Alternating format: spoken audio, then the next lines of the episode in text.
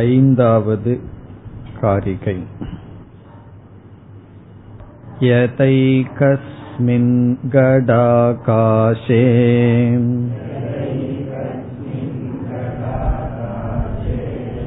रजो धूमातिभिर्युधे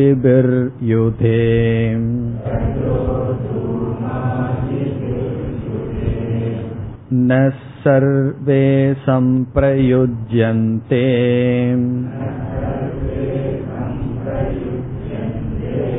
तद्वज्जीवासुखातिभिः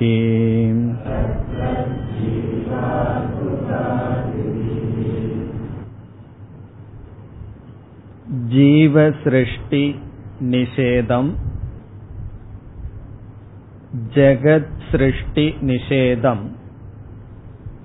இந்த இரண்டும் செய்யப்பட்டால் நமக்கு அஜாதிவாதமானது சித்திக்கின்றது. இங்கு என்ன செய்ய போகிறோம் என்று ஆசிரியர் கூறுகையில் அஜாதிவாதத்தை நிலைநாட்டுகின்றோம் என்று சொன்னார். அதை எப்படி கூறினார் என்றால் பிரம்மத்திடமிருந்து எப்படி எதுவும் தோன்றவில்லையோ அப்படி கூறப் போகின்றோம் என்று சொன்னார். பிரம்மத்திடமிருந்து எதுவும் தோன்றாததை அஜாதி என்று நாம் பார்த்தோம்.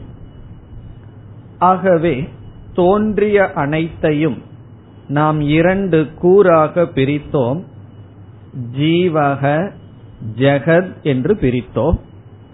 ஒவ்வொன்றாக பார்க்க இருக்கின்றோம். எப்படி உண்மையில் ஜீவன் என்ற ஒரு தத்துவம் தோன்றவில்லை. தோன்றியது போல் தெரிகிறதே தவிர உண்மையில் தோன்றவில்லை. பிறகு எப்படி ஜெகத் என்ற அனுபவமும் தத்துவமும் தோன்றியது போல் தெரிகிறதே தவிர தோன்றவில்லை. இதைத்தான் நாம் பார்க்க ஆரம்பித்தோம். இதில் முதலில் ஜீவ சிருஷ்டியினுடைய நிஷேதமானது ஆகாசத்தை உதாரணமாக வைத்துக்கொண்டு பார்க்கப்பட்டு வருகின்றது. நான்காவது காரிகையில் ஜீவன் உற்பத்தியாகவில்லை மரணத்தையும் அடையவில்லை என்ற கருத்தில் ஜீவன் மரணமடைவதில்லை என்ற கருத்தை பேசினார். மூன்றாவது காரிகையில் உற்பத்தி இல்லை என்பதை பேசினார். பிறகு ஜீவனுடைய மரணம் என்று நாம் நினைப்பது எதனுடைய மரணம் என்றால் உடலினுடைய மரணம். உடல் மரணத்தை அடையும் பொழுது நாம் ஜீவன் மரணம் அடைகின்றான் என்று நினைக்கின்றோம். எப்படி? பானையில் இருக்கின்ற ஆகாசமானது உண்மையில் நாசத்தை அடைவதில்லை. பானை நாசத்தை அடையும் பொழுது அதற்குள் இருக்கின்ற ஆகாசம் நாசத்தை அடைந்தது போல் நமக்கு தெரிகிறது என்று சொன்னார். இது நான்காவது காரிகையின் சாரம். இனி நாம் ஐந்தாவது காரிகைக்கு வந்தால் இதை சென்ற வகுப்பில் அறிமுகப்படுத்தினோம். ஞாபகப்படுத்திக் கொண்டு தொடரலாம். ஆத்மா ஏகக ஆத்மா ஒன்று என்று நாம் கருத்தை கொண்டால் ஒருவனுக்கு சுகம் வரும் பொழுதும் துக்கம் வரும் பொழுதும் மற்றவனுக்கும் சுகம் துக்கம் வர வேண்டும். காரணம் என்னவென்றால் ஆத்மா ஒன்று என்று நாம் ஏற்றுக்கொள்கின்றோம். உதாரணமாக இந்த உடல் முழுவதும் வியாபித்திருக்கின்றவன் நான் ஒருவன்தான் என்று ஏற்றுக்கொண்டால் என்னுடைய காலுக்கு பாதிப்பு வந்தாலும் கையுக்கு பாதிப்பு வந்தாலும் எனக்கு வந்ததுதான். அதுபோல ஒரே ஆத்மா என்றால் அனைத்து ஜீவர்களுக்கும் வருகின்ற மாற்றம் சேர்ந்தாற்போல் வர வேண்டும். ஆனால் நம்முடைய அனுபவத்தில் அப்படி இல்லை. ஒவ்வொரு ஜீவனுக்கும் தனித்தனி பாப புண்ணியங்கள் இருக்கின்றது. ஆகவே எப்படி ஒரு ஆத்மா என்று ஏற்றுக்கொள்ள முடியும். இந்த கேள்வி வரும்பொழுது மீண்டும் அதே ஆகாசத்தை உதாரணமாக வைத்துக்கொண்டு பதில் கூறுகின்றார். ஆகாசம் ஒன்றாக இருந்த போதிலும் சில இடத்தில் ஆகாசத்தை நல்ல இடம் என்று சொல்கின்றோம். சில இடத்தில் துர் நாற்றம் வருகின்ற இடம் என்று சொல்கின்றோம். சில இடம் தூய்மையான இடம் என்று சொல்கின்றோம். சில இடத்தில் வேறு விதமான வாசனைகளுடன் கூடிய இடம் என்று சொல்கின்றோம். இவ்விதம் சொல்வதற்கு காரணம் என்னவென்றால் அந்தந்த இடத்தில் இருக்கின்ற உபாதியினுடைய தர்மத்தை ஆகாசத்தில் ஏற்றி வைத்துள்ளோம். கங்கைக்கு சென்றால் அந்த இடம் தூய்மையான இடம் என்று சொல்கின்றோம். அசுத்தமான நதியிடம் சென்றால் கூவத்தின் அருகில் சென்றால் அசுத்தமான இடம் என்று சொல்கின்றோம். கோவிலுக்கு சென்றால் நறுமணங்கள் வருகின்ற இடம் என்று சொல்கின்றோம். பொழுது ஆகாசத்திலும் விதவிதமான குணங்கள் இருப்பது போல் பேசினாலும் ஒரே ஆகாசம். இதிலிருந்து நாம் என்ன புரிந்து கொள்கின்றோம்? ஆகாசத்தில் பேதமில்லை அதன் அருகில் இருக்கின்ற தர்மத்தை ஆகாசத்தில் ஏற்றி வைத்துள்ளோம். அதே போல இங்கு பூர்வபக்ஷியானவன் சுகம் துக்கம் இவைகளெல்லாம் ஆத்ம தர்மம் என்று நினைத்து பேசினான். நம்முடைய பதில் இவைகளெல்லாம் அனாத்ம சரீர தர்மங்கள். ஸ்தூல சரீரம் சூக்ம சரீரம் என்று நாம் படித்துள்ளோம்.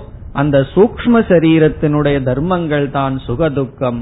ஆகவே சூக்ம சரீரங்கள் ஒவ்வொரு ஜீவனுக்கும் வேறு என்று நாம் ஏற்றுக்கொள்கின்றோம். இதனுடைய அடிப்படையில் நம்முடைய பதில் என்ன? ஒரு ஜீவன் சுகப்பட்டால் அல்லது துயரப்பட்டால் எல்லா ஜீவனும் துயரப்பட வேண்டிய அவசியமில்லை. காரணம் ஒரு ஆத்மா பல சூக்ம சரீரங்கள். இந்த தர்மங்கள் எல்லாம் சூக்ம சரீரத்தை சார்ந்தது. இனி நாம் காரிகைக்குள் செல்லலாம். யதா முதல் வரியில் உதாரணம் யதா எவ்விதம் ஏகஸ்மின் கடாகாசே. ஏகஸ்மின் ஒன்றான கடாகாசே பானையில் இருக்கின்ற ஆகாசத்தில். கடாகாசே ரஜோ தூமாதிபிகி யுதே. அது எப்படிப்பட்ட கடாகாசம் என்று விளக்குகின்றார். அடுத்த சொல்லும் கடாகாசத்தை விளக்குகின்ற சொல் இங்கு இருக்கின்ற பானை எப்படி இருக்கின்றதாம்? ஒரு பானை எப்படி பானைக்குள் இருக்கின்ற ஆகாசம் எப்படி இருக்கின்றதாம் என்றால் ரஜஸ் என்றால் அழுக்கு ரஜக என்றால் அழுக்கு அசுத்தம் தூம என்றால் புகை தூம என்றால் புகை ஆதி என்றால் முதலியவைகள். அழுக்கு புகை முதலியவைகளுடன் தூமாதிபிகி யுதே யுதே என்றால் சம்பந்தப்பட்டிருக்கிறது. யுதே சம்பந்தப்பட்டிருக்கின்றது.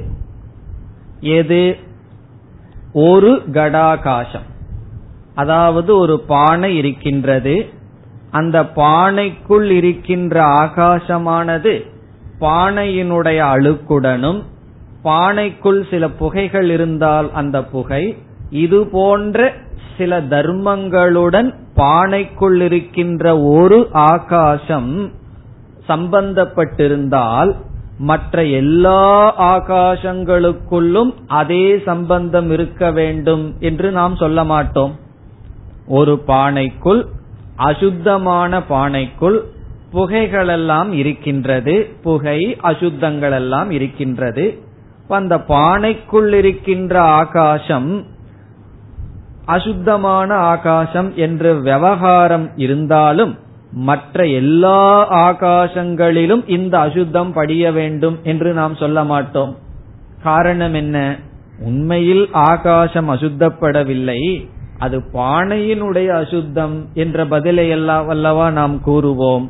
அதே போல்தான் ஜீவ விஷயத்திலும் என்று ஆசிரியர் கூறுகிறார். இப்ப இதெல்லாம் உதாரணம்.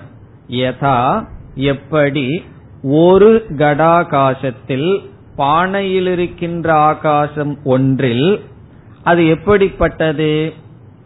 ரஜோ தூமாதிபிகி அழுக்கு புகை இவைகளுடன் கூடிய மீண்டும் அதே சொல்தான் எடுத்துக்கணும் கடாகாசே.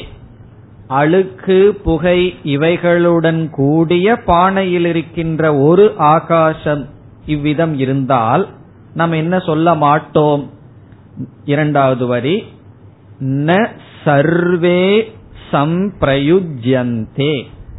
சர்வேன எல்லா பானையிலும் எல்லா இடத்திலும் இருக்கின்ற ஆகாசத்திற்குள் ந சம்பிரயுஜ்யந்தே. இந்த சம்பந்தம் ஏற்படுவதில்லை. அழுக்கு புகை இந்த சம்பந்தம் ஏற்படுவதில்லை. இப்ப இதுவரைக்கும் உதாரணத்தை சொல்றார் இப்ப உதாரணத்துல இங்க ஆசிரியர் என்ன சொல்கிறார் என்றால் ஒரு பானையில் இருக்கின்ற ஆகாசமானது அழுக்காலும் புகையாலும் சம்பந்தப்பட்டிருந்தால் நாம் எல்லா பானையிலும் அல்லது எல்லா இடத்தில் இருக்கின்ற ஆகாசத்திலும் இதே சம்பந்தம் இருக்கும் என்று நாம் சொல்ல மாட்டோம் அல்லவா? அதுதான் இதனுடைய கருத்து. இதுவரை நாம் பார்த்ததனுடைய கருத்து உதாரணத்தில் இதுதான். யதா ஏகஸ்மின் ஆகாஷே கடாகாசே. ஒரு பானையில் இருக்கின்ற ஆகாசத்தில் அழுக்குகள் புகைகள் இவைகள் இருந்தால் நாம் என்ன சொல்ல மாட்டோம்? எல்லா ஆகாசத்திற்குள்ளும் இது இருக்கும் என்று சொல்ல மாட்டோம். ஏன் அப்படி நீ சொல்லவில்லை என்று நம்மிடம் ஒருவர் கேட்டால் நம்ம என்ன பதில் சொல்லுவோம்? அழுக்கு புகை இவைகளெல்லாம் ஆகாசத்தினுடைய தர்மம் அல்ல. ஆகாசத்தினுடைய தர்மம் அழுக்காக இருந்திருந்தால் ஒரு இடத்துல ஆகாசத்துல அழுக்கு இருந்தா எல்லா இடத்திலையும் இருக்கும். பிறகு இந்த அழுக்கு இவைகளெல்லாம் பானையினுடைய தர்மம் அது ஆகாசத்தில் ஏற்றுவிக்கப்பட்டது. ஆகவே ஒரு பானையில் இருக்கின்ற ஆகாசத்தில் அழுக்கு இருப்பதாக நாம் பேசினாலும் எல்லா இடத்திலும் இல்லை என்று ஏற்றுக்கொள்வதற்கு காரணம் அந்த அழுக்கு பானையை சார்ந்தது. இது போலதான் என்று பதில் கூறுகிறார். தத்துவத் ஜீவாகா தத்துவத் என்றால் இது போல ஜீவாகா ஜீவர்கள் சுகாதிபிகி சுகாதிபிகி என்றால் இதற்கு முன் எப்படி அழுக்கு இவைகளுடன் சம்பந்தம்னு சொன்னார். அதற்கு இங்கு சுகம் துக்கம் முதலியவைகளுடன் சம்பந்தம்.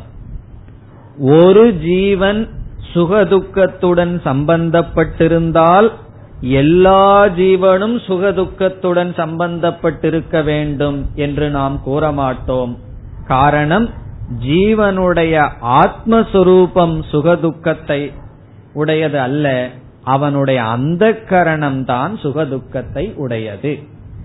இப்ப தத்துவத் இதை போல சுகாதிபிகி ஜீவாகா சர்வே இங்க ஒரு கிரியாபதம் உண்டு வெர்ப் இருக்கு அதை எடுத்துக்கொள்ள வேண்டும். சர்வே ந சம்பிரயுஜ்யந்தே. ஜீவர்கள் அனைவரும் சுகதுக்கங்களுடன் சம்பந்தப்படுவதில்லை. இப்போ ஒரு ஜீவன் சுகத்தை அனுபவிச்சா எல்லா ஜீவனும் சுகத்தை அனுபவிக்கணும் என்று ஏன் சொல்ல மாட்டோம்? எல்லா ஜீவர்களுக்குள்ளும் ஒரு ஆத்மா இருந்த போதிலும் ஒரு ஜீவன் சுகத்தை துக்கத்தை அனுபவிக்கின்றான் என்றால் சுகதுக்கம் என்ற தர்மம் சூக்ம சரீரத்தை சார்ந்தது மனதை சார்ந்தது ஆத்மாவை சார்ந்ததல்ல. பிறகு எல்லா ஜீவனுக்குள்ள இருக்கிற ஆத்மா என்னதான் செய்கிறது என்றால் அந்தந்த சூக்ம சரீரத்தில் இருக்கின்ற சுகதுக்கங்களை பிரகாசப்படுத்தி கொண்டிருக்கின்றது அந்த கரணத்துல சுக விருத்தி வந்தா ஆத்மா பிரகாசப்படுத்துது. அதனால ஆத்மாவுக்கு சந்தோஷம் வந்துடல அந்த கரணத்துல துக்க விருத்தி வந்ததுன்னா ஆத்மா என்ன பண்ணது? அதையும் பிரகாசப்படுத்துகிறது. இப்ப துக்கத்தையும் ஆத்மா பிரகாசப்படுத்துகிறதா என்றால் அதுவும் ஆத்மா பிரகாசப்படுத்துகிறது. அதனாலதான் யம தர்மராஜா ஆத்மாவுக்கு ஒரு லட்சணம் சொன்னார். கட்டோபனிஷத்துல கஹ்வரேஷ்டம் என்று சொல்லியிருக்கார். கஹ்வரேஷ்டம்னு சொன்னா துயரத்துக்குள் இந்த ஆத்மா இருக்கிறது. அதனுடைய அர்த்தம் என்னன்னா துயரத்தையும் ஆத்மா பிரகாசப்படுத்துகிறது. அப்பொழுது துயரப்படுவதில்லை. சுகத்தை பிரகாசப்படுத்தும் பொழுது சுகத்தை அடைவதில்லை. ஆகவே சுகதுக்கங்கள் ஜீவனுக்கு மாறி மாறி இருந்த போதிலும் ஒரே ஆத்மா என்பது கருத்து. எப்படி ஒரு பானைக்குள் இருக்கின்ற ஆகாசம் அசுத்தம் என்ற விவகாரம் இருந்த போதிலும் எல்லா இடத்தில் இருக்கின்ற ஆகாசத்திற்கு அந்த அசுத்தம் வரவில்லையோ அதுபோல் ஒரு ஜீவனிடம் இருக்கின்ற சுகதுக்கங்கள் மற்ற ஜீவனுக்கு செல்வதில்லை. இனி நாம் அடுத்த காரிகைக்கு செல்லலாம். ஆறு रूपकार्यसमाख्याश्च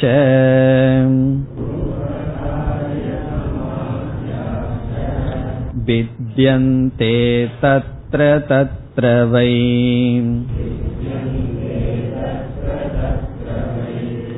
आकाशस्य न भेदोऽस्ति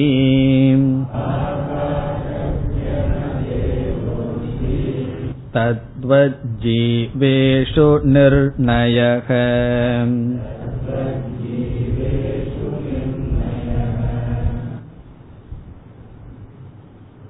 இங்கு ஒரு பூர்வ பட்சம் வரலாம் அத்வைதத்தை நிலைநாட்டுவதற்காக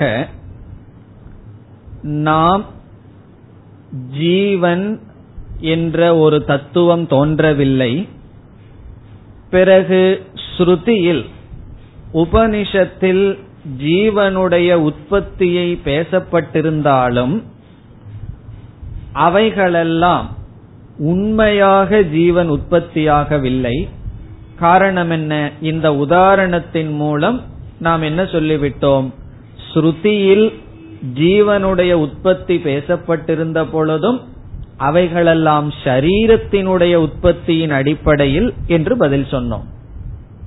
ஆகவே இதுவரை ஸ்ருதி விரோதம் கிடையாது என்று நம்மால் ஸ்தாபிக்கப்பட்டது. ஸ்ருதி விரோதம் என்றால் ஸ்ருதியில் ஆத்மா ஒன்றுதான் என்று பேசப்பட்டிருக்கின்றது. ஆகவே ஸ்ருதியினுடைய அடிப்படையில் நாம் பார்த்தால் ஏகக ஆத்மா என்ற சொற்களையெல்லாம் வைத்து பார்க்கையில் ஆத்மா ஒன்றுதான் என்று ஸ்ருதியின் மூலமாக நமக்கு கிடைக்கிறது.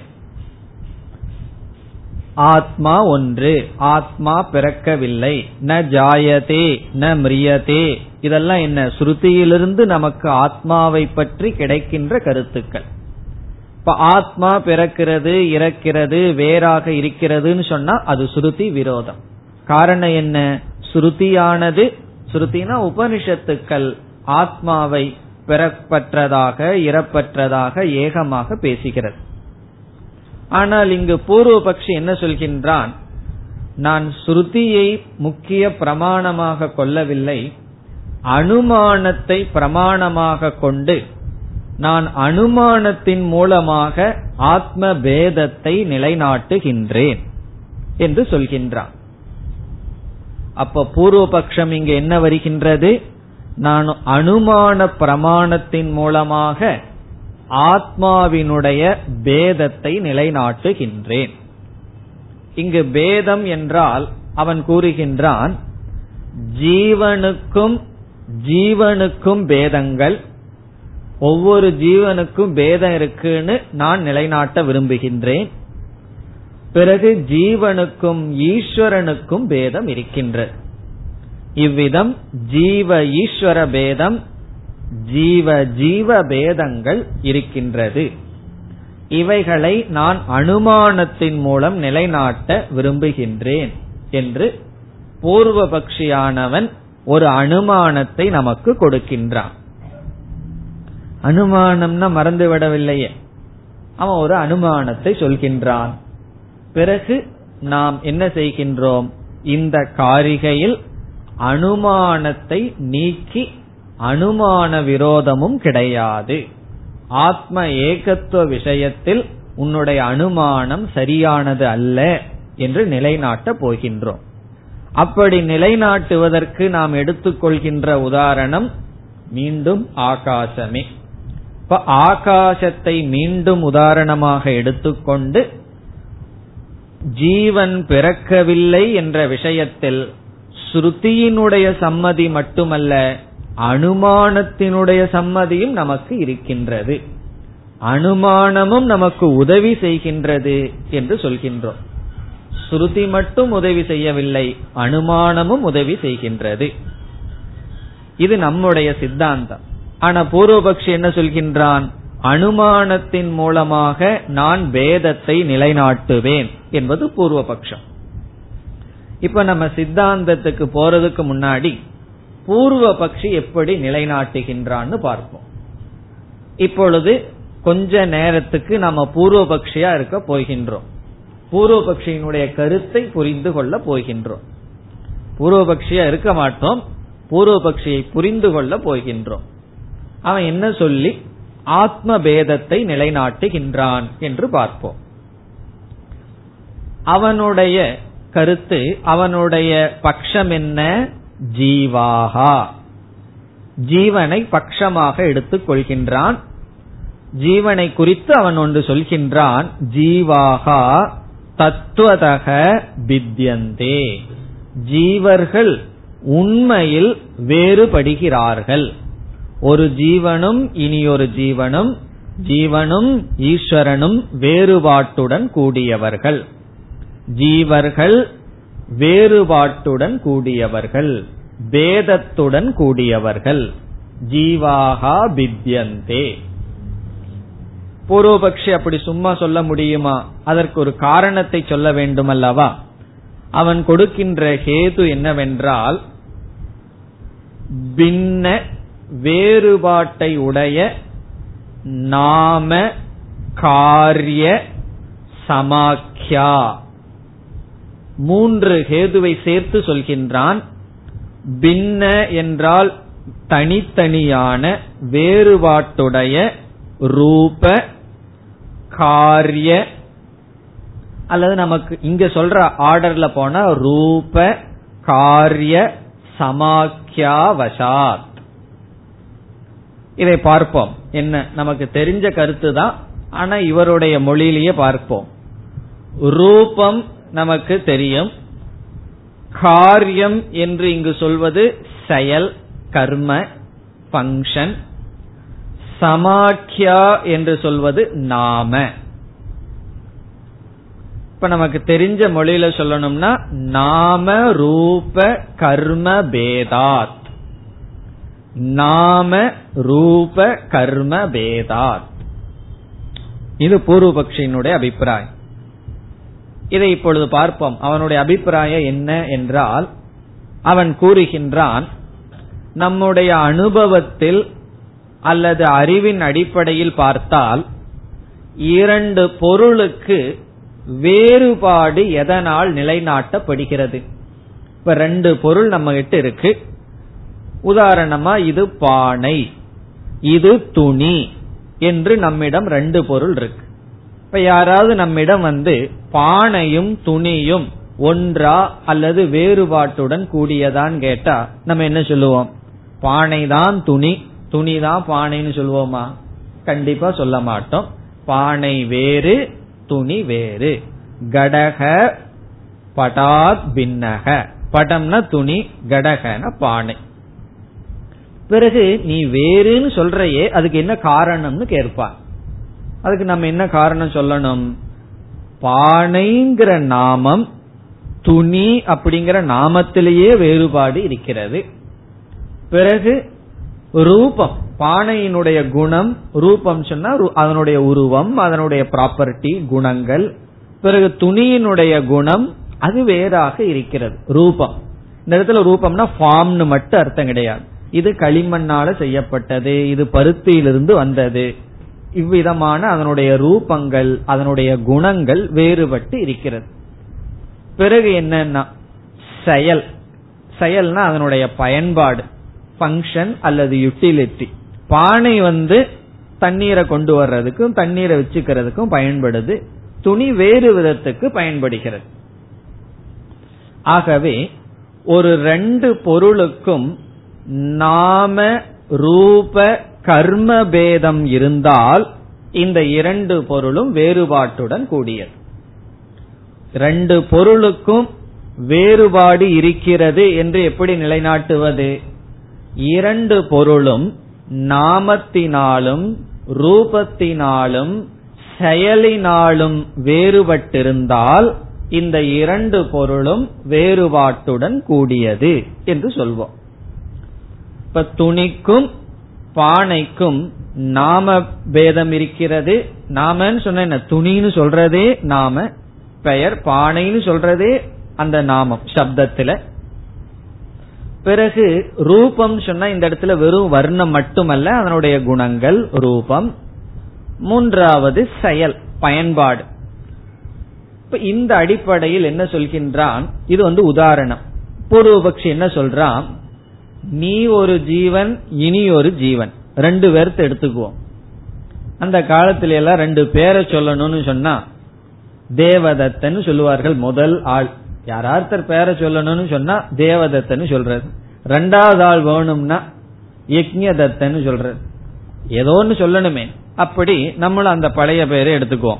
தேவதத்தன் ஒருத்தன். யாரு தேவதத்தன் எங்க வந்து வந்தானெல்லாம் கேட்க கூடாது ஒரு கற்பனையான ஒரு ஆள் தேவதத்தன் ஒருத்தன் யக்ஞதத்தன் இனி ஒருத்தன். ரெண்டு பேருத்த எடுத்துக்கிறோம். ரெண்டு பேரும் ஒரே ஆளா வேறுபட்டவர்களா? என்ன சொல்லுவோம்? வேறுபட்டவர்கள். காரணம் என்ன? இவனுடைய பேர் வேற இவனுடைய பெயர் வேறு. சில பேர்த்துக்கு ஒரே பேரா இருந்தா இன்சில் மாறிடும் இப்ப இன்சிலோட சேர்த்து சொல்ல வேண்டியதுதான். பேர் வேற நாமம் வேறு நாமம் வேறு. என்ன இவனை தேவதத்தன்னு சொல்றோம்? இவனை யக்ஞதத்துன்னு சொல்றோம் பிறகு என்னன்னா பேர் சில சமயம் ஒன்னா இருந்துட்டாலும் தப்பில்ல ரூபம் வேறுபடுகிறது. அதுதான் நமக்கு இங்க முக்கியம். இவன் ஒரு மாதிரி இருக்கான் இவன் இனியொரு போல் இருக்கின்றான். ஆனா மனிதர்களா தான் இருக்கும். அதான் பகவானுடைய சிருஷ்டியில எத்தனை மனுஷர்களை படிச்சும் பகவான் ஏதோ கொஞ்சம் வேறுபாட்டை வச்சுட்டார் மனிதர்கள்ங்கிற அளவுக்கு அடையாளம் தெரிஞ்சிருது. இல்ல அப்படின்னா நாய் மாதிரியும் பேய் மாதிரியும் படைச்சிருந்தார் பகவான் வச்சுக்கோமே. முதல்ல அதை கண்டுபிடிக்கணும் நீ மனுஷனான்னு சொல்லி. ஆனா நான் ஒருத்தரை பார்த்தோன்னே இவர் மனுஷனான்னு கண்டுபிடிச்சிருவோம். அந்த ஒற்றுமையை வச்சிருக்கார். பிறகு எல்லா மனுஷரையும் ஒரே மாதிரி படைச்சிட்டார்னு வச்சுக்குவோம். விவகாரமே பண்ண முடியாது. யார் வந்து கிளாஸ்ல உட்கார்ந்துருக்கா பேசுறதுக்கு யாரு கேட்கறதுக்கு உட்கார்ந்துருக்கான்னு சந்தேகம் வந்துடும் காரணமே எல்லாம் ஒரே மாதிரி இருந்தா ஏதோ ஒரு மாற்றம் இருக்கணும். அப்படி ரூபத்துல பேதம் அனுபவிக்கின்றோம். இந்த இடத்துல ரூபம்னு சொன்னா ஸ்தூல சரீரம் சூக்ம சரீரம் இதுல எல்லாம் பேதம் இருக்கு. ஒவ்வொருத்தருடைய குணம் வேறு ஒவ்வொருத்தருடைய உடல் அமைப்பு வேறாக இருக்கிறது. பிறகு கர்ம. ஒருவன் வந்து பாச்சக்காக இனி ஒருத்தன் பாடக்காக. ஒருத்தன் வந்து சமையல் பண்ணிட்டு இருக்கான் ஒருத்தன் வந்து பாடம் சொல்லி கொடுத்துட்டு இருக்கான். அப்புறம் ஒவ்வொருத்தரும் ஒவ்வொரு விதமான செயல்ல இருக்கிறார்கள். அப்படி தேவதத்தை ஒன்னு செஞ்சிட்டு இருக்கான் யக்ஞதத்தை இனி ஒன்னு செஞ்சிட்டு இருக்கான் எல்லாமே ஒன்னையே செய்வதல்ல செய்து கொண்டு இருப்பதில்லை அப்ப இவன் என்ன சொல்றான்? எங்கெல்லாம் நாம ரூப கர்ம பேதம் இருக்கோ அங்கெல்லாம் அந்த வேறுபாட்டுடன் கூடிய பொருள்களுக்குள்ளேயும் பேதமானது இருக்கிறது. அப்படி ரெண்டு ஜீவர்களுக்குள்ளேயும் இந்த மூணு பேதம் ரெண்டு பேர்த்திடம் இருக்கு. சரி ஜீவனுக்கு ஈஸ்வரனுக்கு எடுத்துக்குவோமேன்னு சொன்னா ஜீவன் வந்து ஜீவன் சொல்றோம் ஈஸ்வரனை ஈஸ்வரன் சொல்றோம் நாம பேதம் இருக்கு. ரூப பேதம் என்னன்னா அவர் சர்வஜக இவன் அல்பஜக ஈஸ்வரனுடைய தன்மைகள் எல்லாம் ஒன்னா இருக்கு ஜீவனுடைய தன்மைகள் எல்லாம் வேறா இருக்கு. ஈஸ்வரனை வந்து கர்ம வளத்தை கொடுக்கிறவர் ஜெகத்துக்கு காரணம்னு சொல்றோம் ஜீவன் வந்து கர்ம வளத்தை வாங்குபவன் அப்படி எல்லாம் சொல்றோம். பிறகு செயல் எடுத்தா ஈஸ்வரனுடைய செயல் வேற ஜீவனுடைய செயல் வேற. ஈஸ்வரன் வந்து இதையெல்லாம் பார்த்து காப்பாத்திட்டு இருக்கார். தர்மத்தை நிலைநாட்டுறது அவருடைய செயல். ஜீவன் வந்து சம்சாரியா இருந்து கொண்டு செயல்பட்டு கொண்டிருக்கின்றான். ஆகவே இரண்டு பொருளினுடைய வேறுபாட்டை நிலைநாட்டுவது நாம ரூப கர்ம. இதுதான் பூர்வபக்ஷியினுடைய அபிப்பிராயம். அதனால என்ன சொல்றான்? ஜீவர்கள் வேறுபாட்டை உடையவர்கள். ஈஸ்வரனிடமிருந்து வேறுபட்டவர்கள். அதனால அத்வைதம்ங்கிறது கிடையாது. இது பூர்வபக்ஷனுடைய அபிப்பிராயம். இனி நம்ம என்ன சொல்ல போறோம்? இது தவறு என்று சொல்ல போகின்றோம். எப்படி என்றால் முதல்ல உதாரணத்துக்கு போயிடுவோம் ஆகாசம்ங்கிற திருஷ்டாந்தத்துக்கு போவோம். ஆகாசம் ஒன்று என்பது நம்ம ஆகாசத்துக்கு ஒரு பேரும் இனியொரு ஆகாசத்துக்கு இனியொரு பேர். இருந்த போதிலும் நம்ம என்ன சொல்றோம்? ரெண்டு ஒண்ணுதான் சொல்லுவோம். இப்ப விவகாரத்துல கடாகாசக அப்படின்னு சொல்லுவோம். பானைக்குள் இருக்கிற ஆகாசத்துக்கு என்ன பேரு? கடாகாசக. ஒரு ரூம் இருக்கு அறைக்குள் இருக்கின்ற ஆகாசத்துக்கு மடாகாசக என்று சொல்வோம். இப்பொழுது ஆகாசத்துக்கு இரண்டு வேறுபட்ட நாமம் இருந்த போதிலும் பூர்வபக்ஷியான நீயும் நானும் என்ன ஏற்றுக்கொள்கின்றோம்? நாமம் வேறுபட்டாலும் ஒன்றுதான் என்று ஏற்றுக்கொள்கின்றோம் ஆகாச விஷயத்தில். அவனுக்கு புத்தி இருந்தால் ஏற்றுக்கொண்டுதான் ஆவான் ஏற்றுக்கொண்டுதான் தீர வேண்டும். எப்பொழுது நாமபேதம் இருந்த போதிலும் நாம் ஏற்றுக்கொள்கின்றோம். எதில்? ஆகாசத்தில். விதவிதமான நாமபேதம் இருக்கின்றது. கமண்டலத்துக்குள் இருக்கிற ஆகாசம் ரூம்ல இருக்கிற ஆகாசம் பிறகு பானையில் இருக்கிற ஆகாசம் டம்ளார்ல இருக்கிற ஆகாசம் வயிற்றுக்குள்ள ஒரு ஆகாசம் இருக்கே. அதனாலதானே சாப்பாடெல்லாம் உள்ள போகுது. அதுக்குள்ள இருக்கிற ஆகாசம். இவ்வளவு ஆகாசத்துக்கும் விதவிதமான பேர் இருந்தாலும் நம்ம ஆகாசத்தை ஒன்றுன்னு ஏற்றுக்கொள்கின்றோம். இது நாம விஷயத்தில். பிறகு ரூப விஷயத்தை எடுத்துக்கொண்டால் இங்கு ரூபம் என்றால் ப்ராப்பர்டிஸ் குணங்கள்னு பார்த்தோம். இப்ப வந்து அல்பாகாசம்னு சொல்லுவோம். எது அல்பாகாசம்? சின்ன பானைக்குள் இருக்கிற ஆகாசம் அல்பம். பிறகு அறைக்குள் இருக்கின்ற ஆகாசம் அதைவிட பெரிய ஆகாசம். பிறகு வெட்ட வெளி இருக்கிறது அதை விட மகாகாசம் என்று நாம் சொல்கின்றோம். அல்பாகாசம் மகாகாசம் என்ற குணங்கள் எல்லாம் இதத்தான் இங்க ரூபம்னு சொல்றது. இப்படிப்பட்ட விவகாரத்தை ஆகாசத்துல வச்சிருக்கோம். இது சிறிய ஆகாசம் இது பெரிய ஆகாசம் நம்ம வந்து ஒரு வீட்டுக்கு போனோம் அப்படின்னா ரொம்ப ஸ்பேஸ் குறைவா இருக்குன்னு சொன்ன என்ன? ரூம் சிறிதா இருக்கு இந்த ரூம் பெருசா இருக்கு. அப்படின்னு சொன்னா நம்ம எதை சொல்றோம்? அங்க இருக்கிற செங்கற்களை சிறியது பெரியதுன்னு சொல்ல. ஆகாசத்தை பத்தி தான் பேசிக்கொண்டிருக்கின்றோம் இப்பெல்லாம் ரோட்ல இடமே இல்ல போறதுக்குன்னு சொன்னா என்ன? ரோட்ல ஆகாசம் குறைஞ்சு போச்சுன்னு அர்த்தம். ஆகாசம் குறையல. சின்ன ரோடு பெரிய பெரிய வெஹிக்கிள்ஸ் வந்தாச்சு. அப்போ எங்கெல்லாம் நெருக்கடின்னு பேசுறோமோ அங்க வந்து ஆகாசத்தை பத்தி தான் பேசுறோம். சிறிய இடம் பெரிய இடம் இதெல்லாம் என்னன்னா ஆகாசத்துக்கு இருக்கின்ற குணங்கள். இப்ப ஆகாசத்துக்கு வந்து ரூப பேதங்கள் இருந்த போதிலும் நம்ம கடைசியில என்ன ஒத்துக்கிறோம்? ஆகாசத்துக்கு ரூபபேதம் இருந்தாலும் ஒரே ஆகாசம் தான் ஏற்றுக்கொள்கிறோம். இப்ப ஆகாசத்துக்கு நாமபேதங்கள் இருந்தாலும் ஒரே ஆகாசம்னு சொல்லி ஆகாசத்துக்கு ரூப பேதங்கள் இருந்தாலும் ஒரே ஆகாசம்னு ஏற்றுக்கொள்கிறோம். பிறகு ஆகாசத்துக்கு கர்ம பேதம் காரிய பேதங்கள் இருக்கின்றது. காரியபேதம் என்றால் இப்ப வந்து இந்த ஆகாசத்தை என்ன சொல்லுவோம்? படிக்கின்ற இடம்னு சொல்லுவோம். பிறகு உறங்குகின்ற இடத்தை என்ன சொல்லுவோம்? சயன ஸ்தானம்னு சொல்லுவோம். உறங்குவதற்கு பெட்ரூம்னு சொல்றோம். பெட்ரூம்னு சொல்றோம் ஸ்டடி ரூம்னு சொல்றோம் பூஜை அறைன்னு சொல்றோம். இவைகளெல்லாம் என்னன்னா ஆகாசத்தினுடைய பங்கன் செயல்கள். எந்தெந்த ஆகாசத்தை எந்தெந்த விதத்துக்கு பயன்படுத்துறோம்ங்கிறது மாறுபடுது. இப்ப உறங்குகின்ற இடத்துல ஆகாசம் இருக்கு அத உறக்கத்துக்கு பயன்படுத்துற ஆகாசம். பிறகு படிக்கிற இடத்துலயும் ஆகாசம் இருக்கு அதை படிக்கிறதுக்கு பயன்படுத்துற ஆகாசம். கோயில்ல போய் இறைவனை வழிபடுறதுக்கான ஆகாசம் இருக்கு அங்க வழிபடுறது செயல்ல அந்த இடத்துல அந்த ஆகாசத்துல செய்கின்றோம். இப்படி அது மட்டுமல்ல பானைக்குள்ள ஆகாசம் இருக்கு. அந்த ஆகாசத்தை வந்து தண்ணீர் கொண்டு வர்றதுக்கு பயன்படுத்துறோம். பிறகு கமண்டலத்துக்குள்ள ஒரு ஆகாசம் இருக்கு. அதை வேற எதுக்காவது பயன்படுத்துவோம். பிறகு ஊசியினுடைய காது இருக்கு. அதுக்குள்ள ஒரு ஆகாசம் இருக்கு. அதை வேற எதுக்காவது பயன்படுத்துவோம். அப்படி ஆகாசத்தை விதவிதமா பயன்படுத்துகின்றோம். அப்படி பயன்படுத்தினாலும் கர்மபேத ஆகாசத்திற்குள்ள இருந்தாலும் நம்ம என்ன ஏற்றுக்கொள்கின்றோம்? ஆகாசம் ஒன்றுதான்.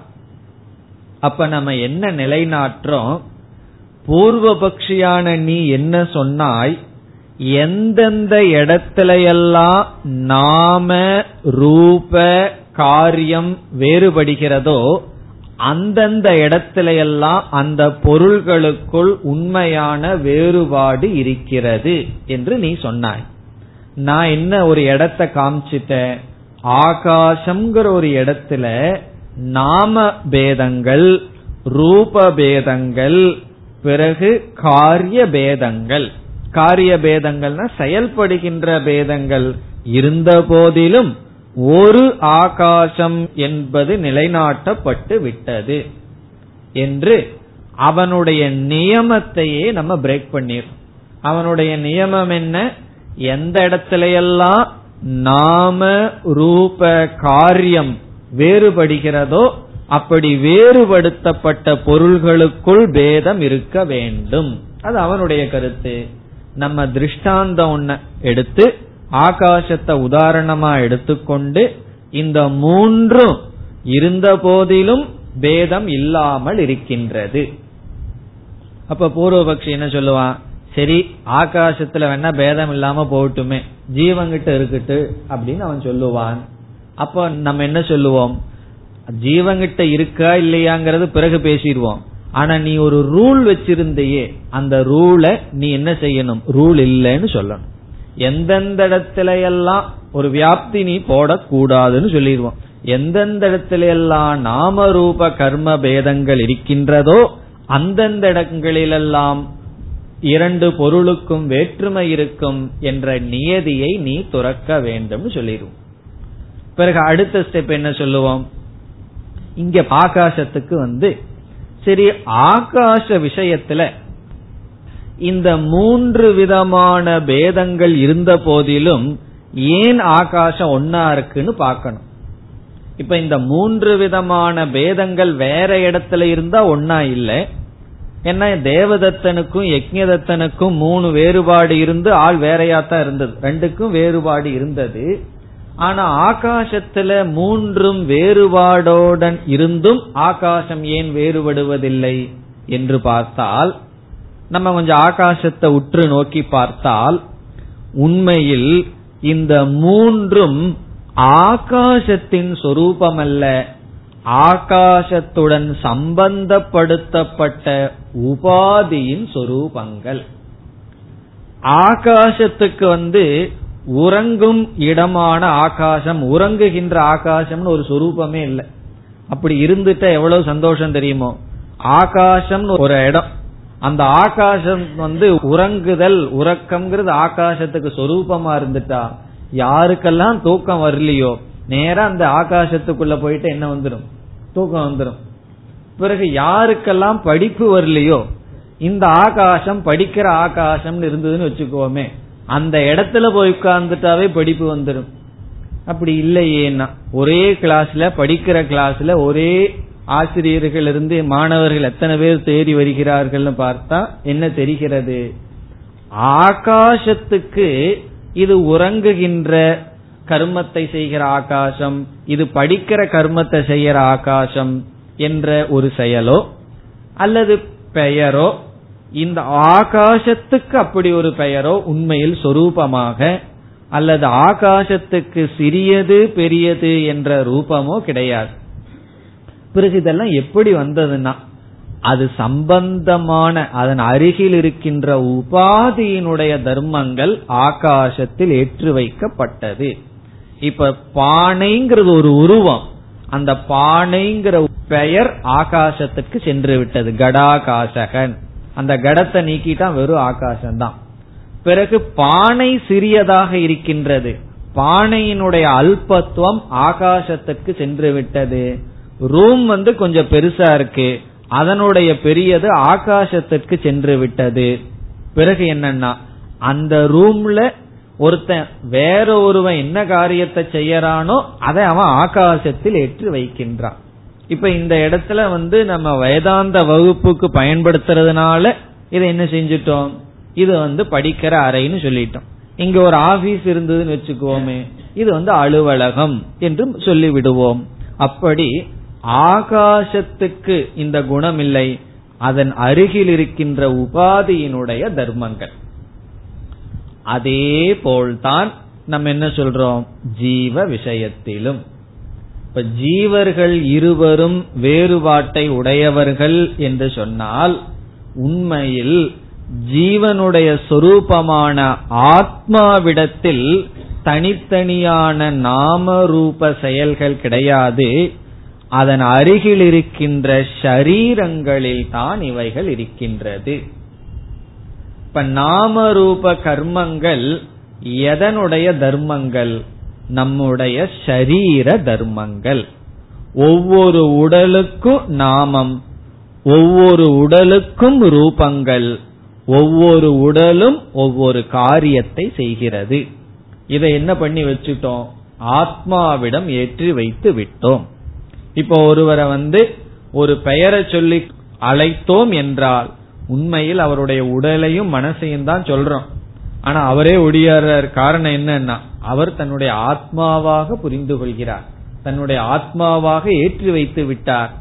பிறகு ரூபம் ஒருவனை பார்த்து நீ வந்து இவ்வளவு ஃபேட்டா இருக்க இவ்வளவு லீனா இருக்கேன்னு எல்லாம் சொன்னா அவன் என்ன நினைக்கணும்? சரீரத்தை சொல்றான் நான் ஆத்மா என்ன சொல்லலின்னு நினைக்கணும். ஆனா என்ன நினைக்கின்றான்? அது தன்னுடைய சொரூபமாக நினைத்து விட்டான்.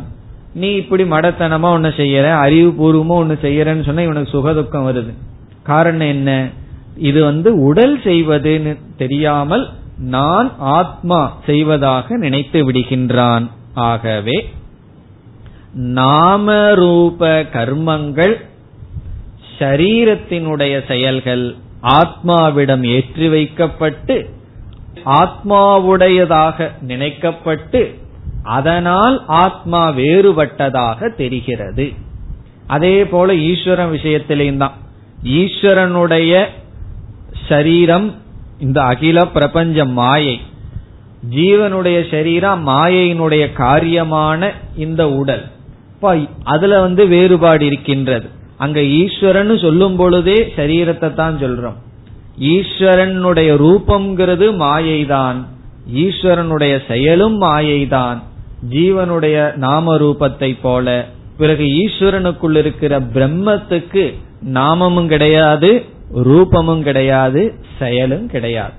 அதே போல ஜீவ சரீரத்துக்குள் இருக்கிற ஆத்மாவுக்கும் நாம ரூப கர்மம் கிடையாது. அதனால ஈஸ்வரனும் ஜீவனும் இங்க ஆத்மாங்கிற அடிப்படையில அங்க பிரம்மன்கிற அடிப்படையில ஒன்றுதான். என்று உன்னுடைய அனுமான நீ என்ன சொன்னாய்? எங்கெல்லாம் நாம ரூப கர்ம பேதங்கள் இருக்கின்றதோ அங்கெல்லாம் பொருள்களுக்குள் வேறுபாடு இருக்கும் என்று சொன்னாய். நாம் என்ன சொன்னோம்? நாம ரூப கர்மங்கள் இருக்கின்ற இடத்தில் கண்டிப்பாக வேறுபாடு இருக்க வேண்டும் என்ற நியதி இல்லை. காரணம் என்ன அந்த நாமரூப கர்மங்கள் சில சமயத்தில் ஏற்றி வைக்கப்பட்டிருக்கலாம். ஆகாசத்தில் உண்மையில் வேறுபாடு இல்லை. இருந்தாலும் நாமரூப கர்மங்கள் ஆகாசத்தில் சொல்லப்பட்டு வருகிறது. அதுபோல ஜீவனிடம் நாமரூப கர்மங்கள் வேறுபாடு இல்லை. ஷரீரத்தினுடைய நாமரூப கர்மங்கள் ஆத்மாவிடம் ஏற்றி வைக்கப்பட்டுள்ளது. இதுதான் நம்முடைய பதில். இனி நாம் காரிகைக்குள் செல்லலாம். ரூப காரிய சமாக்கியாகாச்ச. ரூப நம்ம பார்த்துட்டோம். ரூபன்னு சொன்னா வெறும் ஃபார்ம் ரூபம் மட்டுமல்ல குணங்கள். விதவிதமான ப்ராப்பர்ட்டி ரூப. காரிய என்றால் ஃபங்க்ஷன் செயல்கள். ஆக்டிவிட்டிஸ் கர்ம சமாக்கியா என்றால் நாம பெயர். சமாக்கியான நாம பெயர். ரூப காரிய சமாக்கியாகா குணங்கள் செயல் பெயர் இவைகள் பித்யந்தே தத்ர தத்ரவை. பித்யந்தே என்றால் வேறுபடுகின்றது. தத்ர தத்ர அந்தந்த இடத்தில்.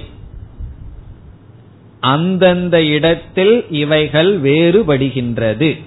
இப்ப முதல் வரியில எதை சொல்லி வர்றார்னா ஆகாசத்துல பேசிக்கொண்டு வருகிறார் ஆசிரியர். ஆகாசத்தில் அது ரெண்டாவது வரியில சொல்ற முதல் வரியில சொல்றதெல்லாம் ஆகாசத்துல வந்து நாம ரூப கர்மங்கள் இடத்துக்கு இடம் மாறுபட்டு கொண்டிருக்கின்றது. அப்படி இருந்தாலும் ஆகாசத்துல எப்படி வேறுபாடு இல்லையோன்னு ரெண்டாவது வரியில சொல்ற. ரெண்டாவது வரியை பார்த்தால் ஆகாஷஸ்ய ந பேதக அஸ்தி. இந்த காரியம் ரொம்ப சுருக்கமா இருக்கு. பல கருத்துக்களை சேர்த்து தான் பூர்த்தி பண்ணணும். மீண்டும் இதை பார்த்து மறுபடியும் பூர்த்தி செய்யலாம். ஆகாஷஸ்ய ந பேதக அஸ்தி. ஆகாசத்திடம் வேற்றுமை கிடையாது. அது வரைக்கும் பார்ப்போம். பிறகு ஜீவ விஷயத்துக்கு போற. இது வரைக்கும் என்ன சொல்லியிருக்கார்? ரூபம் காரியம் நாம. நமக்கு தெரிஞ்ச சொல் நாம. இந்த மூன்றும் அந்தந்த இடத்தில் வேறுபடுகிறது. எங்குனா ஆகாசத்தில் புரிந்து கொள்ள வேண்டும். ஆகாசத்தில் அந்தந்த இடத்துல வேறுபடுகிறது. எப்படின்னு சொன்னா இதெல்லாம் ஆகாச விஷயத்துல. ஒரு இடத்துல ஆகாசத்துக்கு ஒரு பேரு இனியொரு இடத்துல ஆகாசத்துக்கு இனியொரு பேர். பானைக்குள்ள ஆகாசத்துக்கு ஒரு பேர் கடாகாசம்னு. ரூம்குள்ள வந்து மடாகாசம்னு பேர். அப்படி ஒவ்வொரு இடத்திலையும் ஆகாசத்துக்கு பேரு மாறுபடுகிறது. இப்ப தத்திர தத்திரன ஒவ்வொரு இடத்திலும் ஒவ்வொரு சூழ்நிலையிலும் ஆகாசத்துக்கு பெயர் மாறுபடுகிறது. பிறகு ரூபமும் மாறுபடும். இந்த இடத்துல ரூபம்னா சின்ன ஆகாசம் பெரிய ஆகாசம் என்பதெல்லாம் மாறுபடும். பிறகு செயலும் மாறுபடும். செயல் மாறுபடும்னா ஒரு ஆகாசத்தை நாம பயன்படுத்துறது மாறுபடும். இனியொரு ஆகாசத்தை நாம பயன்படுத்துறது மாறுபடும். அப்படி ஒவ்வொரு ஆகாசத்திலும் பயன்படுத்துகின்ற பயன்பாடு மாறுபடுகிறது. இதெல்லாம் சாதாரண விஷயம்தான். நம்ம வீட்டை வந்து இது கிச்சன் சொல்றோம் இது பெட்ரூம்னு சொல்றோம் இது வந்து டைனிங் ஹால்னு சொல்றோம் பிறகு இது என்ன இது ரிசப்ஷன் ரூம்னு சொல்றோம் பிறகு கடைசியில இது பூஜை அறைன்னு சொல்லுவோம். இதனுடைய அர்த்தம் என்னன்னா எல்லா ஆகாசத்துக்கு தான் இந்த இடத்துல இந்த ஆகாசத்துல சமையல் பண்ணப்படும் அர்த்தம். கிச்சன் சொன்னா. இது டைனிங் ஹால்னு சொன்னா இந்த ஆகாசத்துல அமர்ந்து சாப்பிடப்படும் அர்த்தம். இது பெட்ரூம் சொன்னா இந்த ஆகாசத்தில் உறங்கப்படும். ஆனா வீட்ல எல்லாம் ஸ்டடி ரூம் இருக்காது. காரணம் என்ன? அது இருக்காது. இருந்ததுன்னா இந்த ஆகாசத்துல நாங்கள் படிப்போம். பிறகு இந்த ஆகாசத்தில் அல்பாகாசத்தில் நாங்கள் இறைவனை வழிபடுவோம். ஸ்டெப்ஸுக்கு கீழே ஒரு சின்ன ஒரு ஆகாசம் இருக்கும். அந்த ஆகாசத்தில் இறைவனை வழிபடுவோம். இப்படி எல்லாம் இருக்கு. அப்படி இதெல்லாம் என்னென்ன ஆகாசத்திற்கான காரியம் செயல்கள். இத சொல்றார் தத்திர தத்திர பித்தியந்தே. இந்த பேதங்கள் எல்லாம் இருக்கத்தான் செய்கிறது. எங்குனா ஆகாசத்தில். பிறகு ரெண்டாவது வரியில் என்ன சொல்றார்? இப்படி இருந்த போதிலும் ஆகாஷஸ்ய ந பேதக அஸ்தி. இந்த மூன்று வேற்றுமை இருந்த போதிலும் ஆகாசத்துல வேற்றுமை இருக்கான்னா. அது வேற்றுமை இல்லாததுனாலதான் சில சமயம் வீட்டை வந்து மாடிஃபை பண்றோம். கிச்சனா இருந்ததை திடீர்னு வேற யாரையா மாத்திடுவோம். இப்ப வந்து சாப்பிடுற இடத்துல ஆகாசத்துக்கு சாப்பிடுறதுதாங்கிற குணமா இருந்ததுன்னா அத வந்து பெட்ரூமா மாத்தினா தூக்கம் வராது. அங்க சாப்பிடத்தான் முடியும். அப்படி இல்லையே. இதெல்லாம் நம்ம மாத்திக்கிறதுக்கு காரணம் என்னன்னு சொன்னா ஆகாசத்தில் வேறுபாடு கிடையாது. இப்ப ஆகாசத்துல வேறுபாடு இல்லாததுனால நம்ம ஆகாசத்தை எப்படி வேணாலும் மாற்றிக்கொள்கின்றோம் ஆனாலும் இந்த மூன்றுனுடைய விவகாரத்துல இருந்து கொண்டு வந்தது. இவ்வளவுதான் சொல்றார். அதுபோல ஜீவர்கள். முடிச்சிடுறார். இதுல இருந்து நம்ம என்ன கருத்தை எடுத்துக்கணுங்கிற ரொம்ப சப்ளை பண்ணிக்கணும். நாம ரூப கர்மங்கள் ஆகாசத்தில் அங்கங்கு வேறுபட்டாலும் ஆகாசத்தினிடத்தில் வேறுபடுவதில்லை. அதுபோல் ஜீவனும். அவ்வளவுதான் இந்த காரிகையை. பார்ப்போம்.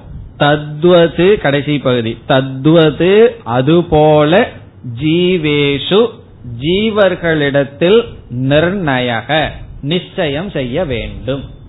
நிர்ணயகன தீர்மானம் பண்ணணும். அதுபோல ஜீவர்களிடத்துல தீர்மானம் பண்ணணுமா. அப்ப இந்த காரிகையை படிச்ச என்ன கிடைக்குது? நேரடியா படிச்சா நாமரூப கர்மங்கள் அங்கங்கு வேறுபடுகிறது. ஆகாசத்திடம் வேறுபாடு இல்லை. அதுபோல் ஜீவனிடம் நிச்சயம் பண்ணு. என்ன நிச்சயம் பண்ண முடியும்? இத மட்டும் படிச்சோம்னா நாமரூப கர்மங்கள் அங்கங்க வேறுபடுகிறது. ஆனாலும் ஆகாசத்தில் வேறுபாடு இல்லை. அதுபோல் ஜீவனிடம் நிச்சயம் செய். இதை நம்ம எப்படி பூர்த்தி செய்ய வேண்டும் என்றால் நம்ம இதுவரைக்கும் பார்த்ததை ஞாபகப்படுத்தி கொண்டு பூர்வபக்ஷ ஒன்ன போட்டு பூர்வபக்ஷம் என்ன? எந்தெந்த இடத்திலையெல்லாம் நாமரூப கர்மங்கள் இருக்கின்றதோ அங்கெல்லாம் இரண்டுக்கும் வேறுபாடு இருக்கின்றதுங்கிற ஒரு நியமத்தை கற்பனை செய்து அந்த நியமத்தின்படி இரண்டு ஜீவர்களிடத்திலும் இந்த நாமரூப கர்மங்கள் வேறுபட்ட காரணத்தினால் ஜீவர்களிடம் வேறுபாடு இருக்கிறது என்ற சந்தேகம் வர பிறகு நாம் என்ன செய்கின்றோம்? ஆகாசத்திற்கு போய் ஆகாசத்துக்கு போக வேண்டியது இல்லை ஆகாசத்துக்குள்ளதான் உட்கார்ந்துருக்கோம். ஆகாசத்தினுடைய திருஷ்டாந்தத்துக்கு போய் இப்ப ஆகாசங்கிற திருஷ்டாந்தத்திலேயே நாமரூப கர்மங்கள் வேறுபட்ட போதிலும் எப்படி ஆகாசம் வேறுபடவில்லையோ அதுபோல ஜீவர்களிடம் நாமரூப கர்மங்கள் வேறுபட்ட போதிலும் ஜீவர்களுக்குள் வேறுபாடு இல்லை. இதுல இருந்து என்ன தெரியுதுன்னா நான் நீ அப்படின்னு நம்ம வந்து எத்தனையோ பேர் இருக்கோம். உன்னுடைய பெயர் வேறையா இருக்கட்டும் என்னுடைய பேர் வேறையா இருக்கட்டும். வேறையா இருக்கிற வரைக்கும் நல்லதுதான். ரெண்டு பேர்த்துக்குள்ள குழப்பம் வராது. உன்னுடைய ரூபம் வேறா இருக்கட்டும் என்னுடைய ரூபம் வேறா இருக்கட்டும். ரூபம்னா கேரக்டர் எல்லாமே வயசு எல்லாம். இருக்கட்டும். பிறகு நீ செய்யற தொழில் வேறா இருக்கட்டும் நான் செய்யற தொழில் வேறா இருக்கட்டும். அப்பதான் நண்பர்களா இருப்போம். காம்படிஷன் எல்லாம் இருக்காது. உன்னுடைய ஜாப் எங்கேயோ இருக்கட்டும் என்னுடைய ஜாப் எங்கேயோ இருக்கட்டும்னா பிறகு யாருன்னா? இருந்த போதிலும் நம்ம ரெண்டு பேரும் ஒரே ஆள் தான். இதுதான் இங்க விளக்குகின்ற உண்மை. எப்படின்னா நீ உன் பேரு என் பேரும் உன்னுடைய உருவமும் குணமும் என்னுடைய உருவமும். உன்னுடைய தொழிலும் என்னுடைய தொழிலும் வேறா இருக்கையில நம்ம வேறாத்தான் இருக்கணும்னா. உண்மைதான். அந்த வேறா இருக்கிறது சரீரங்கள் தான். பிறகு நான் ஜீவன் சொல்றது நமக்குள் இருக்கின்ற ஒரே ஆத்மா. இப்ப நம்ம எல்லாருக்குள்ளயும் ஒரே ஆத்மா தான் இருக்கு. பிறகு இருந்தாலும் நம்ம அந்த ஒன்றுன்னு தெரிஞ்சுக்கலையே நம்ம எல்லாம் ஒருவருக்கொருவர் வேறாக நினைத்து வருகிறோமேன்னு சொன்னா இந்த உண்மையில் வேறுபாட்டுடன் இருக்கின்ற சரீரத்தினுடைய தர்மத்தை எடுத்து நம்ம ஆத்ம தர்மத்தில் ஆத்மாவிடம் சேர்த்தி கொண்டு நம்ம என்ன நினைச்சிட்டோம்? நமக்குள் வேறுபாடு இருக்கின்றது. நீ வேறு நான் வேறு என்ற பேத புத்தியுடன் இருந்து சரி இருக்கலாமே பேத புத்தியினுடன் இருந்தா என்னன்னா எத்திர துவைதம் இவ பவதி தது அல்பம் எங்கு இருமை வருகின்றதோ அது அல்பம் துவிதீயாத்வை பயம் பவதி. இருமையிலிருந்து தான் சம்சாரம். பிறகு வேறுன்னு பார்த்தாவே எல்லா சம்சாரமும் வந்துடும் பயம் குரோதம் ராகம் துவேஷம் எல்லாம் வந்துடும் அப்ப இங்க என்ன சொல்றார்? இந்த வேறுபாடு இருந்தாலும் இந்த வேறுபாடு இல்லைன்னு சொல்லல. இந்த வேறுபாடு இருந்த போதிலும் ஜீவர்களுக்குள் பேதம் கிடையாது. இப்ப ஜீவர்களுக்குள் ஒரு ஜீவனுக்கும் இனியொரு ஜீவனுக்கும் எந்த பேதமும் கிடையாது. பிறகு இந்த வேறுபாடு தெரிகிறதே அனுபவிக்கின்றேனே என்றால் இந்த வேறுபாடு ஷரீரத்தினுடைய தர்மங்கள். ஷரீரத்தினுடைய தர்மங்கள் நாமரூப கர்மத்துடன் கூடியது. அதனால சரீரத்தினுடைய அடிப்படையில ரெண்டு பேரும் வேறுதான். அதையும் மெயின்டைன் பண்ணணும். நம்ம ரெண்டு பேரும் ஒண்ணுதான்னா நான் மூணு இட்லி தான் சாப்பிடுவேன் நீயும் அதே தான் சாப்பிடணும்னு சொல்லக்கூடாது. உன்னுடைய சரீரத்துக்கு ஏழு போனா தான் நம்புன்னா நம்பட்டும்.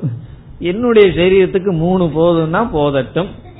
நார்த் இந்தியால இருந்து ஒருத்தர் வந்தாருன்னா உன்னுடைய சரீரத்துக்கு சப்பாத்தி தான் போகணும்னா போகட்டும். என்னுடைய சரீரத்துக்கு நம்ம ஊர் தோசை போகணும்னா போகட்டும். இதெல்லாம் விவகாரத்துல இருக்கட்டும். காரணம் என்னன்னு சரீரத்துல சரீர தர்மங்கள். ஆனா ஆத்மாவினுடைய அடிப்படையில் வேறுபாடு கிடையாது. இத ரெண்டு இடத்துல எக்ஸ்டெண்ட் பண்ணணும். ஜீவனுக்கும் ஜீவனுக்கும் ஜீவனுக்கும் ஈஸ்வரனுக்கும்.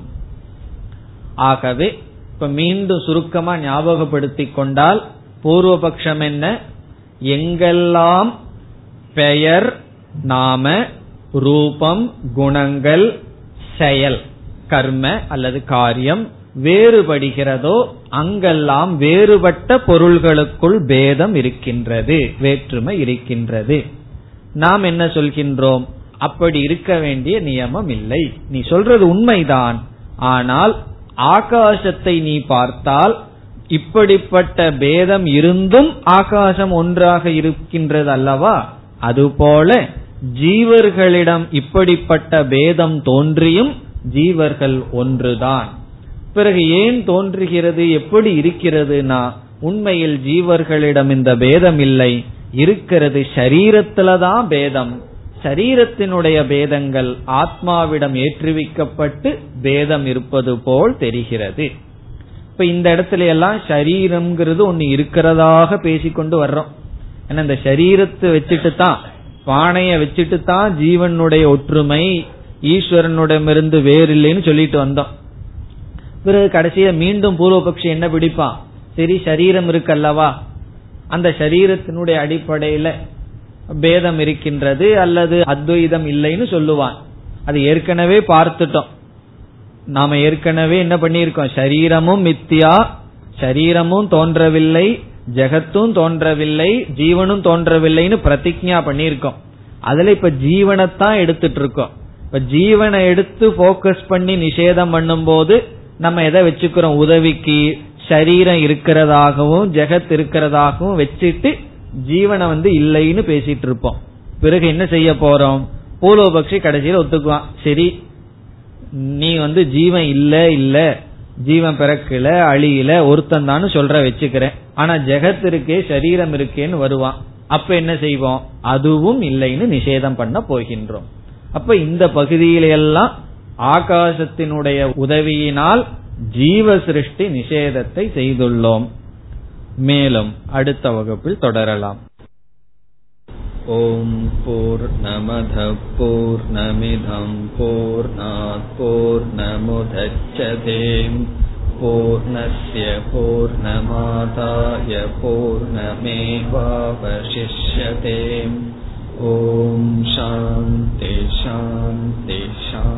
seeking